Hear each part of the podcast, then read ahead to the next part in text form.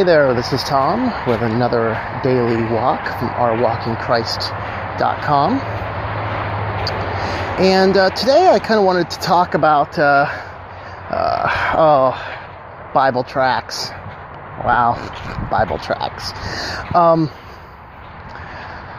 you know, those crazy little things people litter all over the place. And, uh, you know, I was having a discussion with somebody the other day, and I, I really want to meet somebody that came to salvation from a Bible tract.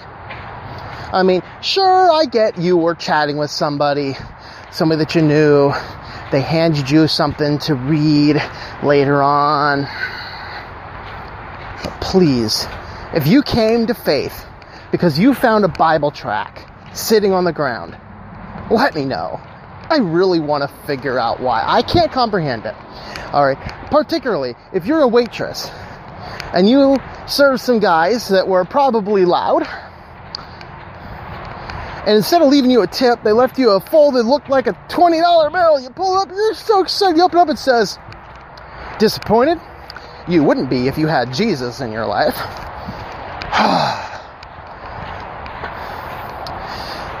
so sometimes I like going into churches, confession. I like looking for funny Bible tracts. I like tearing them apart the horrible theology in these tracts is so comical that if they weren't meant to be serious, I'd be laughing. But I'm not. I read one the other day. It says, You are invited. You have to do nothing. Just accept the invitation. It's like the first sentence. And uh, this young man. I said, uh, I just put the thing down right there. I said, oh, it's getting late. I said, you know, I want you to study a parable. Find a parable. The parable, the wedding feast. We'll chat about this later. Of course, if you're not familiar with the parable of the wedding feast, the king is throwing a big banquet, and he ends up um, he ends up inviting all of his nobles, you know, all of the all of the people that uh, uh, the, the kings, all of the all the good people in the town. He invites all these people to come to his uh, banquet. Some of them made excuses; they didn't want to come. One guy got married. One guy bought new land. One guy got some new oxen. Kind of like getting a new car, really. Um, maybe a new computer. Um, they're like, oh, we don't want to come. So the king comes back. He says, go out into the highways and the byways and beckon the people to come in. So, uh, guy does that, and a bunch of people in there. But there's a little thing. You had to come in, you had to wear wedding clothes, which the king actually provided. So, he's walking through and he sees a guest and the guest is not wearing the wedding clothes that were provided. He says, I don't need to wear wedding clothes. I came. I was invited. I came. King says, tie him up and throw him into the outer darkness where there will be weeping and gnashing of teeth.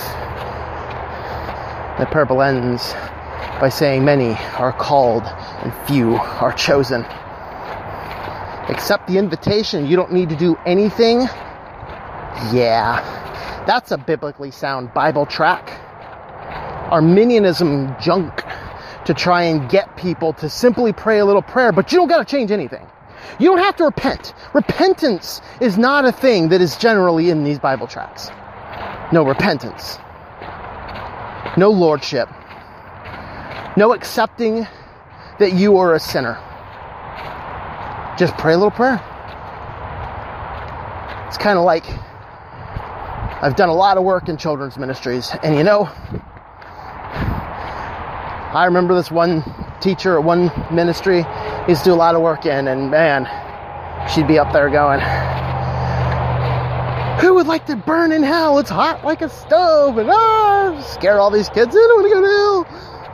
Oh, if you want perfect peace in heaven, raise your hand. And of course, all these kids are raising their hand. All you need to do is fold your eyes and fold your hands. And, you know, literally, they would say, fold your eyes and cross your hands and close your hands or whatever. Um,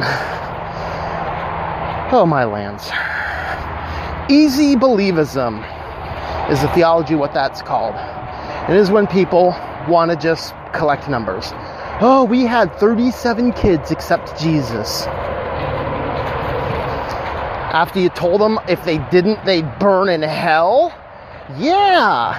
But you know what all these messages seem to forget? These Bible tracts seem to forget. A lot of these soft teachings seem to forget. Is that, yes, the salvation is a free salvation.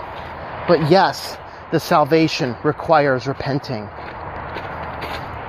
God accepts us as we are. He does not expect us to stay that way. And unfortunately, this mass reproduction of easy believism has led people to this view that says all you need to do is pray a prayer. They don't even talk about repenting. They don't talk about challenging your sin. They don't talk about any of this stuff. All they're talking about is praying a prayer. And a little prayer at one point in time is not how one may get saved. Now, salvation is not works. Absolutely not. There is nothing else I need to do. There's nothing I bring to the table. And I'm kind of getting off on salvation because I'm so frustrated with these Bible tracts. I remember I was out at a lunch one day with a gentleman and we had our, our lunch. We go to leave and this guy, instead of leaving a tip, now I left a tip. He didn't leave a tip. He's like, it's their job, but he left them a Bible tract instead. Like, yeah, great. And then we're walking back to the hotel. We were actually uh, uh, colleagues at a at a business. We both worked from remote locations. So first time we actually uh, met up with each other in person. So we're walking back to the hotel, and like every few feet, you know, he's dropping a uh, he's dropping a tract on the ground. I'm like, dude, you're littering oh no, I'm not littering. I'm I'm leaving these so somebody can get saved. I'm thinking the only thing I'm thinking is the poor city worker that's got to walk around town picking up all these Bible tracts. I promise you, the end of the day, if you're just dropping Bible tracts all over, he's going to be cursing God for all these people littering in the town. Stop it. You go out to dinner as a Christian, you leave a tip. If you want to talk to your waitress about Jesus, then by all means, chat with your waitress about Jesus. Don't leave a Bible tract about it, though. Save the Bible tracts for you've had a great conversation with somebody and you want to leave them with something light. But please, make sure it's a theologically sound Bible tract. Not one that says you don't have to repent, you don't have to do anything. All you need to do is accept the invitation. You know, and there's an element of that that's certainly true. We need to accept Christ in our heart. Absolutely.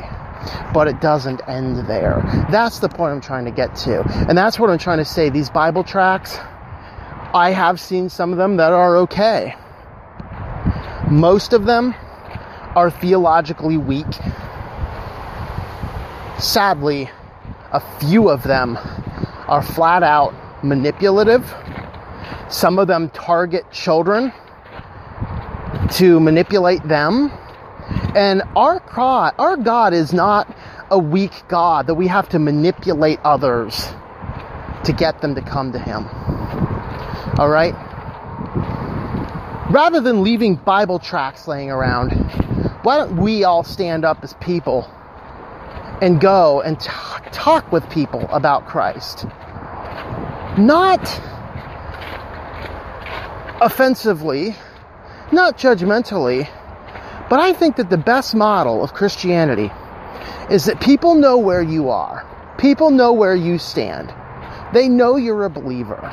They know you're a Christian. And you're just the nicest guy.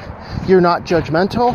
Because I promise you, at some point in time, if they know you and they know you're not judgmental and they know you're a Christian and you really uh, you really do focus on keeping your life um, kind of under control, then when their life spins out of control, you will very possibly be the first person they talk to. That's why Peter says, be prepared in season and out of season to provide a defense for the hope that is within you.